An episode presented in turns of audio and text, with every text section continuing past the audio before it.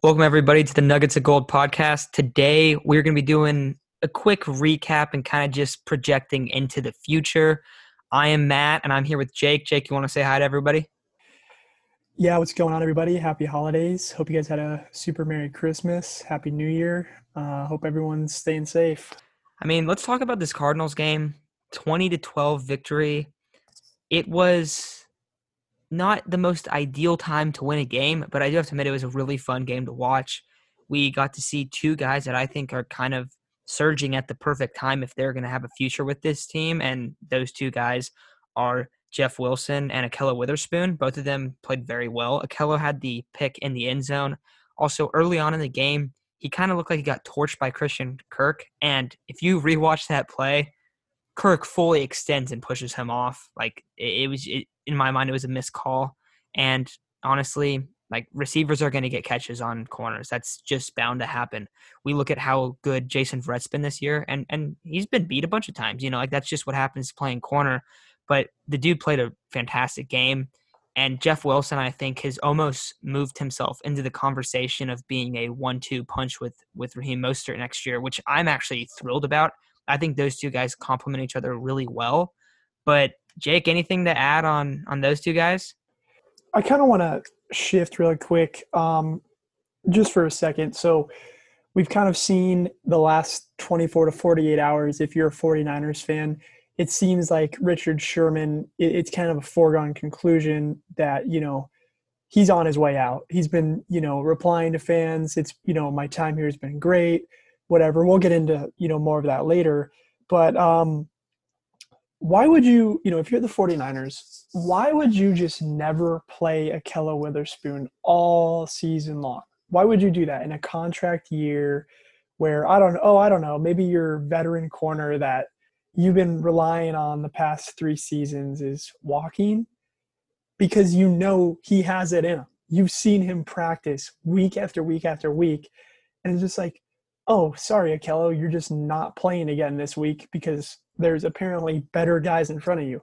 No, man, this is a strategic move, I think, to a degree by the 49ers.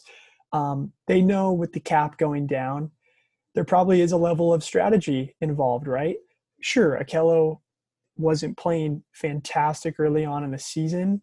You know, I mean, he literally like wasn't even coming in when he was hurt uh, with you know Brian Allen getting absolutely torched. So that says something. Yeah, he about, he was banged up, right? Like I mean, he was banged up, and they did want to hold him out. But the fact that you know it wasn't even like it was a game time decision. Like I mean, he you know he suited up, but he was never really you know intended to play that game.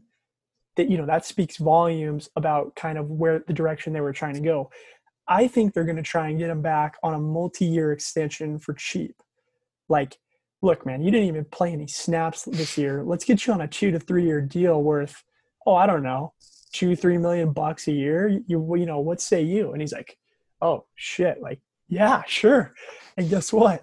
Now you have a cheap young corner that the next defensive coordinator, if Saleh chooses to uh, leave, they can mold them. And then on the Jeff Wilson Jr. front, um, I've kind of felt like it's been the same thing, right? There's just so many talented running backs on the roster where Shanahan was kind of like, I'm just going to bury this guy low in the depths of our depth chart. So, you know, no one else can see how good this guy is, but we're going to get him back for cheap and I'm just going to make him a beast. And that's what I feel like that's, done. That's just always the move with the running backs.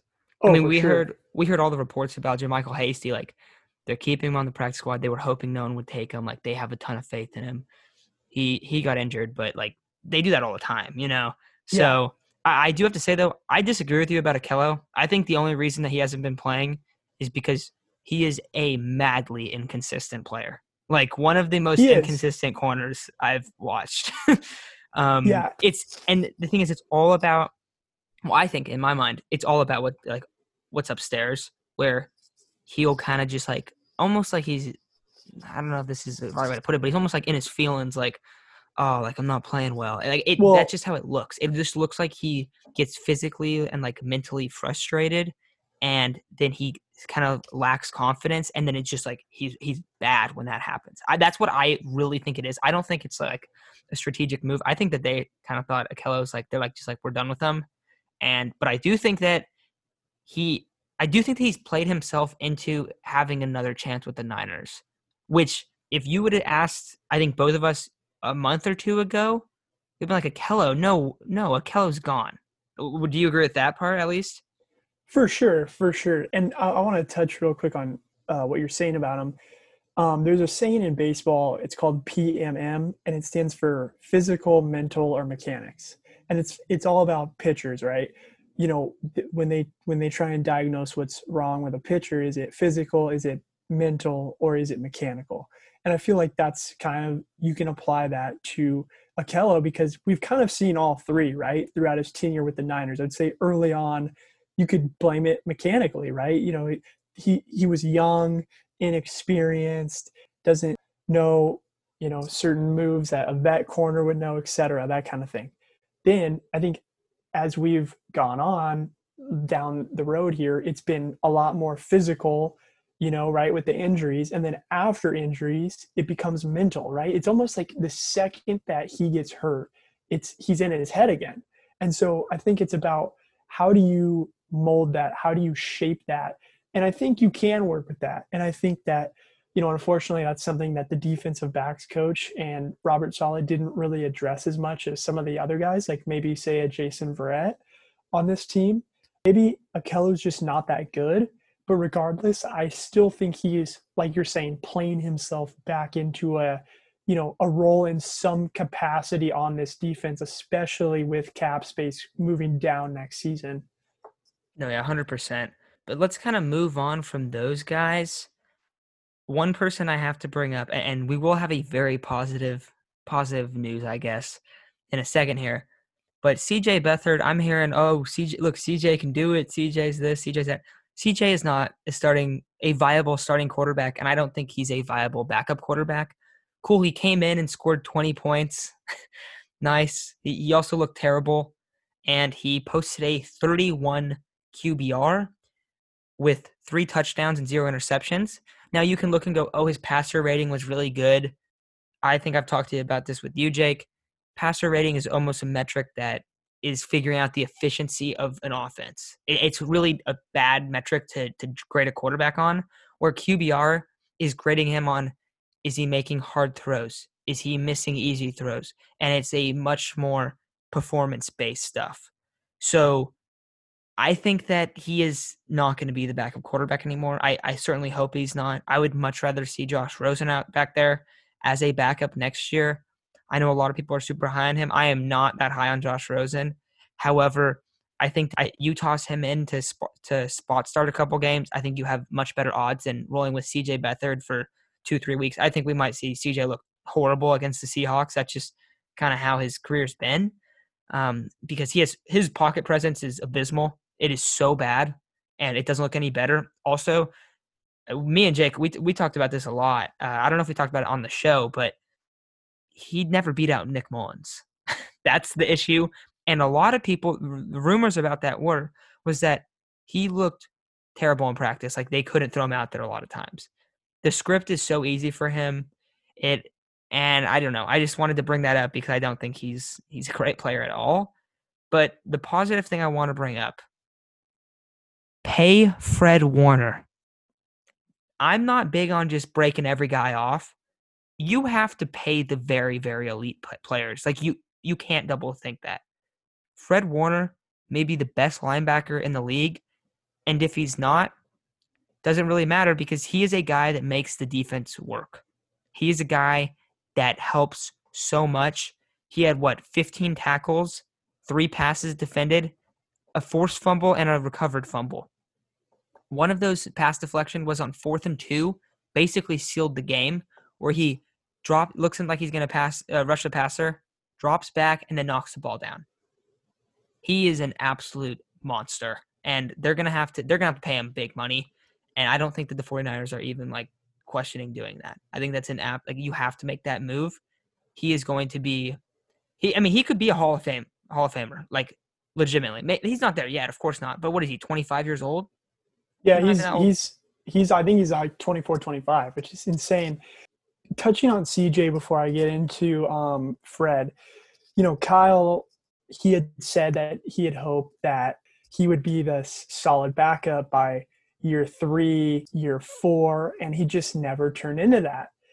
And, you know, that's kind of unfortunate, right? Because if the guy you drafted very highly two, three years ago is right, he was a third round pick, you know, like you don't just spend a third round pick on a nobody. You, you hope for him to develop. He never did. He couldn't even beat out Nick Mullens who we know is like one of the least efficient quarterbacks in the NFL.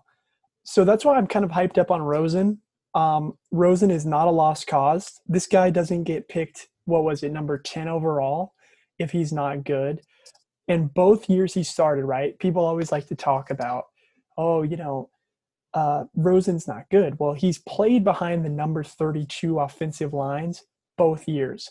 And by the way, this is how bad the number 32 offensive lines were those two years. Number 31 was closer to number 15 than it was to number 32 in terms of pass block efficiency. So, Josh Rosen, you got to cut the kid some slack. He's been on some historically, historically bad uh, offensive lines. Now, on to Fred, absolutely, you pay the guy. You just you can't cheap out because you look at what happened this year. You lose Buckner, you lose Ford, you lose Bosa, you lose DJ Jones for a period of time.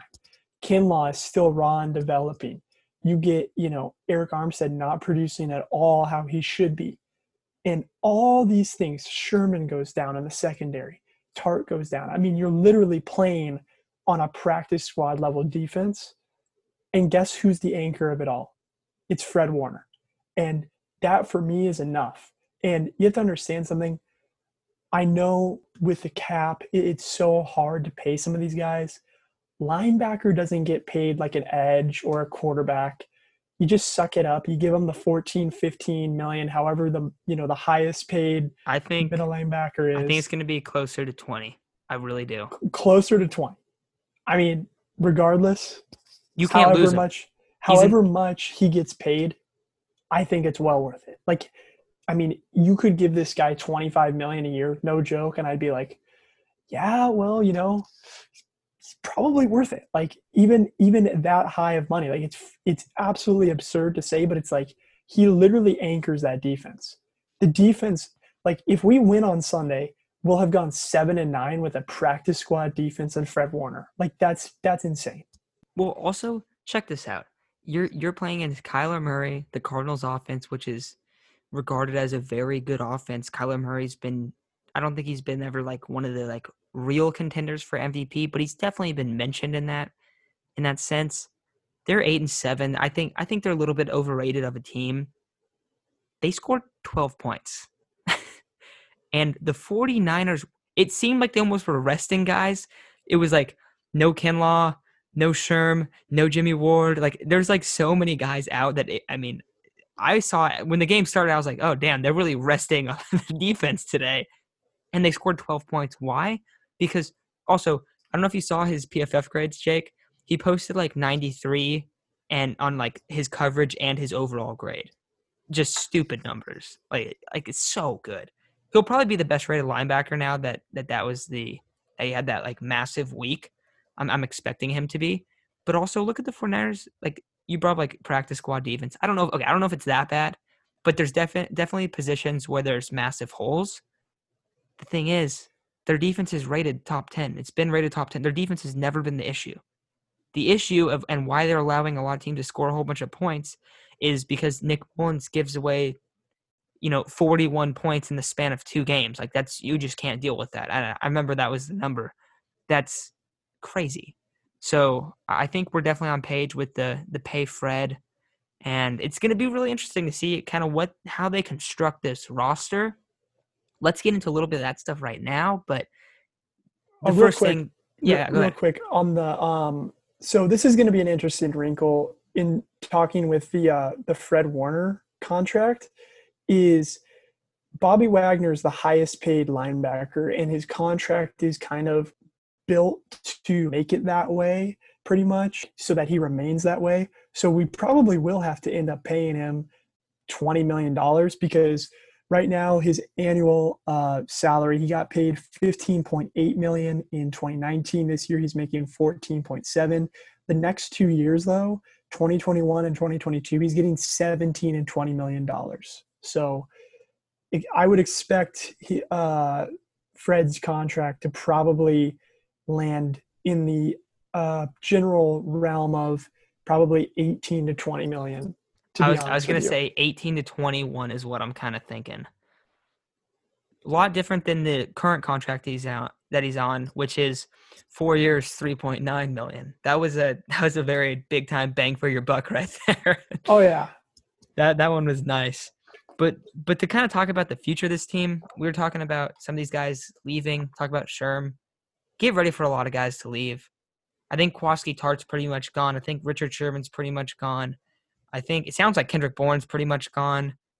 It sounds like there's a lot of guys. I mean, Tevin Coleman gone. Like I mean, a lot of some of these guys, like Tevin Coleman, you know, a lot of people aren't super high on, but there's going to be a lot of guys leaving, and let's not freak out about when that happens because the best organizations let guys leave and get their compensatory picks. Look at the Ravens. Oh, yeah. The Ravens have made their money on doing that. Oh yeah, we'll let that guy leave. We'll get a fourth rounder, we'll get a fifth rounder, a third rounder, and then we'll draft his replacement in a year after that, or we'll have a guy like in the in the wing, basically, I guess, waiting to become the starter. And then oh boom, look, we turn this third round to a, into a quality player. I think the most recent uh, example of that was uh, Za'Darius Smith, right? Like, still an amazing player, goes and has a great year with the Packers, but they they had you know no love lost there. I mean, they they still crushed it in 2019, right? Would they go 14 and 2, 13 and 3? So obviously you, you want to try and avoid a lot of turnover um, on your roster, but I think from a team perspective, we've already seen Sherman say his goodbyes, and then you're going to have guys like Tevin Coleman walk, and then you know Dee Ford and Richburg. I think are two very obvious cut candidates at this point. Anyone listening that follows a lot of 49er news probably already knows this stuff. Like that's it's been talked about a lot. But the one thing I want to bring up, and me and Jake were talking about this, seems pretty certain that if they're going to get a quarterback in the draft, they're going to have to trade up. There's we're going to have so much quarterback talk on this pod in the off season. That's just how it's going to be. And I don't think they're going to mortgage the future for a guy. I really don't think they are. Right now, the 49ers are sitting at 15, but they can jump a lot. I'm just gonna list out a few guys, and this is this is if they lose next week, in which I don't think it's like a like a lock that they're gonna lose. They probably will. The Seahawks are technically still playing for the one seed, but both these teams are gonna bring it. I think it'll probably be a, a close game. The the big difference though is it's Russell Wilson versus CJ Beathard at the quarterback position. So I would lean that Russell Wilson's going to get that one done um, if it comes if it's a close game and comes to crunch time. But we never know. Last last year, Week 17, uh, big play Dre had a had a nice stop at the goal line. So maybe we'll see something like that. And also, if if that's how the season ends with some crazy play like that, where the Niners have some awesome win against the Seahawks, I'm not gonna be like, oh man, you ruined it for draft position. I'm not going to get like that. I think that this this Cardinals win, though it does potentially maybe hurt the future a little bit. I guess it, it is what it is. Like I'm not like going to be upset about them winning a game when they right. have key players playing big roles and showing that they're like that they're worth the future. You know, like that you play you play the sport to win. Like they're gonna go out there, they're gonna try to win every single week, and I don't have a problem with that. I, I don't think the tanking mentality of like oh yeah, we're gonna tank, like we're gonna suck this year. It's not a culture thing. And and Jake, me and you were just talking about this with John Lynch about how big of a deal he is for the culture, for the organization. That when you get, for instance, when when you get a young quarterback and you put him into a good coach, good talent, and a good culture and organization, those guys don't bust.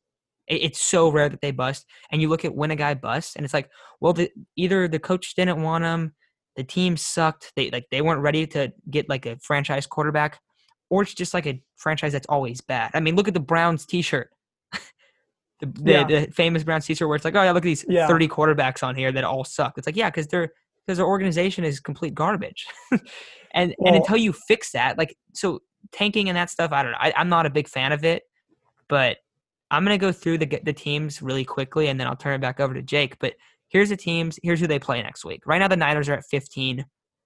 Then we have New England at 14. They're playing the Jets. I expect them to beat the Jets. Minnesota, they're playing the Lions. I expect Minnesota to win that game. The Chargers, they are playing the Chiefs. The Chiefs might be resting players. I don't know. Maybe I think that one's probably kind of unlikely. And then the Cowboys. The Cowboys are playing the Giants. I think they're going to smoke the Giants because that game could potentially be for the division, depending on whether or not the football team wins. But Dallas, Minnesota, New England could all be jumped, and even the Chargers could be jumped. That could put them to eleven. That's that's pretty. That's a pretty good spot to be in. Also, there's a few five and or no, and then there's also the Broncos. If the Broncos, ah, who are they playing? I just said it. Do you remember who, I, who it was? Um. Oh man, The Raiders. It's the Raiders. There you go. Yep. Yeah. So, and if the Broncos beat the Raiders, it seems like they'll they're likely to have to the Niners would be if the Niners lose and the Broncos win, it seems likely that they would jump them there. So if they jumped all those teams, they'd be at at the tenth spot, right out there at fifteen. I ex- I don't think they're gonna win on Sunday. I I think that they're probably gonna fall around like eleven or twelve. And if you're at eleven or twelve, most likely you're gonna have to trade up to like seven, eight, nine to get a quarterback. And I, you're not. And also, people are talking about like, oh, they're going to trade up for Zach Wilson at two and give up three first round picks and, and two seconds and a third. It's like, dude, are you kidding me? No, that is not what's going to happen. This they would never do that. That's just they, that'd be a, a completely foolish move in my mind. But but you want to kind of give your piece on that? Yeah. So it benefits us to lose this week from a like a long term perspective, right? Like, okay, now you kind of have your pick of the litter essentially. And now you could be like, okay, I want to trade up, I want to trade down. I always like to be kind of at the turns of the draft. You want to be either at like 10, 20, or 30, because you're going to get a good chance to get somebody at any point in the draft. You could trade up, you could trade down, you know, you could uh, pick who you want, like a guy who slips to you at your pick. So, you know, if you get the 9, 10, 11 range, it's a really good range to be picking in. But I think you have to kind of win just from a cultural standpoint because this year, honestly, it reminds me uh, a ton of the Mike McGlinchey draft, right? Where the year that we draft McGlinchey, where we're sitting at whatever pick it was, I believe it was 10 or 11, and we just weren't we weren't picked 10 or 11. Like we that's just not the team we had. And I think what was indicative of that was the winning streak that we went on late into the year. It just never felt like we were a, a top 10 pick kind of team. And the same thing goes here, right? Like, look, we've won at bare minimum six games. Like, we've won six games. So, you know, we're, we're not a top 10 pick team. Like, what? Garoppolo won two games while he was healthy. So the other four were on in Mullens and Beathard. I mean, this is a team where I think, you know, obviously you're going to try and go in. They're going to try and win both for the culture as well as, you know, for players that are playing for their job next year, guys like Ahkello, because, you know, you always hear that the pros say it, you know, what they put on tape is their resume, right? Like they have to, you know, make sure that they're good on tape. Um, so they're not going to try and lose this game obviously it benefits us to lose this game, but I don't think we should be actively trying to tank just because we want to get a top 10 pick. So bringing that up, last year, week 17, Ahkello got completely torched by DK. That's a this is a big game for him. This is a huge game for him. So, I mean, you bring up like taping the resume. I think that's 100% accurate. I mean, that what else are you gonna like base how good a guy is on? Oh, like maybe you can look at like potential and stuff, and you know maybe he was playing hurt or whatever. But like, you if you're playing, like you gotta play, you gotta perform. That's just how it is. So I think this is a massive game for him. I mean, if he looks good, I mean, I know a lot of people are like completely done with Ahkello. I don't like to do that. I think there's so many NFL players that take a long time to become good quality players that like anyone at any point in their career can can get can get really good. I mean, look at Raheem. He got cut from like you know like 12 teams or whatever, and he's a running back. It's a little bit different, but but still, like there's so many guys that do that. So I think that there's a huge chance they do that. Uh, the the organization is not going to tank. That's just it's just not how their culture is, and I'm I'm happy about that. Like you don't want to you don't want to be rooting for a team like the Jets. Like, damn, we screwed it up. We won two games. What are we doing? We're idiots. like you know that like if they want a quarterback, if Kyle really wants a quarterback, if he looks at this draft and goes, Justin Fields, I think I could make him into a top five starter in the league. They're gonna get Justin Fields. Unless that he is like, you know what, at the same time, I also think I can make Trey Lance a top five guy. Then like you get the guy that slides a little bit, you know, but I think that they're gonna I think they're gonna be in a position where they can move up. And they could maybe move up with Philly, with Detroit, with New York. You know, I, I don't know. There's a bunch of teams over here. Carolina, they won last week. That helped because they were picking at like four or five, and now they're picking at nine. I think they're a team that could definitely take a quarterback. Uh, but you can jump them. You can jump the Giants. You can jump the Lions. You can get up to six if you're sitting at twelve, and it's not gonna not gonna cost like three first rounders or whatever that I'm I'm hearing this ridiculous stuff. But I mean, if they want a guy, they're gonna be able to get him, and I think that's the important thing even if they win tomorrow and they move down to pick 16, it's going to be okay. It's not going to be the end of the world. They're going to figure it out, you know? So that's what I think. But also, next week, I want to bring this up. We're going to be talking a lot about Robert Saleh. He very well could be hired shortly after the 49ers season ends.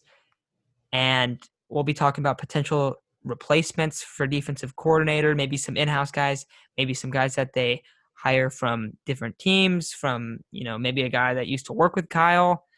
But that's kind of all I have for you guys today. Jake, is there anything you want to add before we take off? Uh, last thing I would probably add is just, you know, if we're going to upgrade a quarterback this offseason, I don't want people to overreact, right? This this was a big, big vote of confidence from Kyle Shanahan that he just gave in his presser yesterday as we're recording this basically saying Jimmy's the guy. And where have we heard this before? Oh, Josh Rosen's our guy. That was, you know, a couple years ago with Cliff Kingsbury. These coaches have to say these things.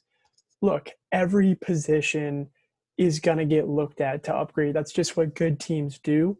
I wouldn't expect them to draft a quarterback in the first round, but just know that if Kyle, John, Adam Peters, those guys put on the tape and there's a guy they think that's going to fall to pick, I don't know, five, six, seven, eight, and they feel like, hey, this guy's going to be our guy. He's an upgrade over Jimmy Garoppolo in the near future.